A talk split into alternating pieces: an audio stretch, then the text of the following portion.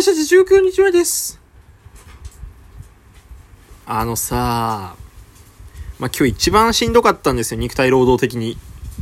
一番しんどかったし、あとやっぱ俺の手際の悪さで迷惑かけたりもあって、先輩に怒られちゃったんですけど、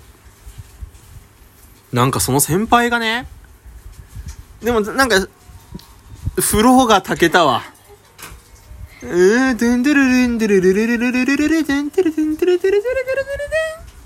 お風呂が炊けました。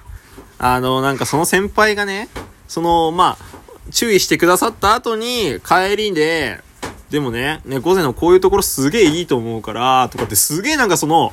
なんか飴とムチめっちゃうまい人って、理想の上司ってこういう人のこと言うんだなってすげえ感動したんだよね。やっぱメリハリがつくというかさ、こっちもなんか、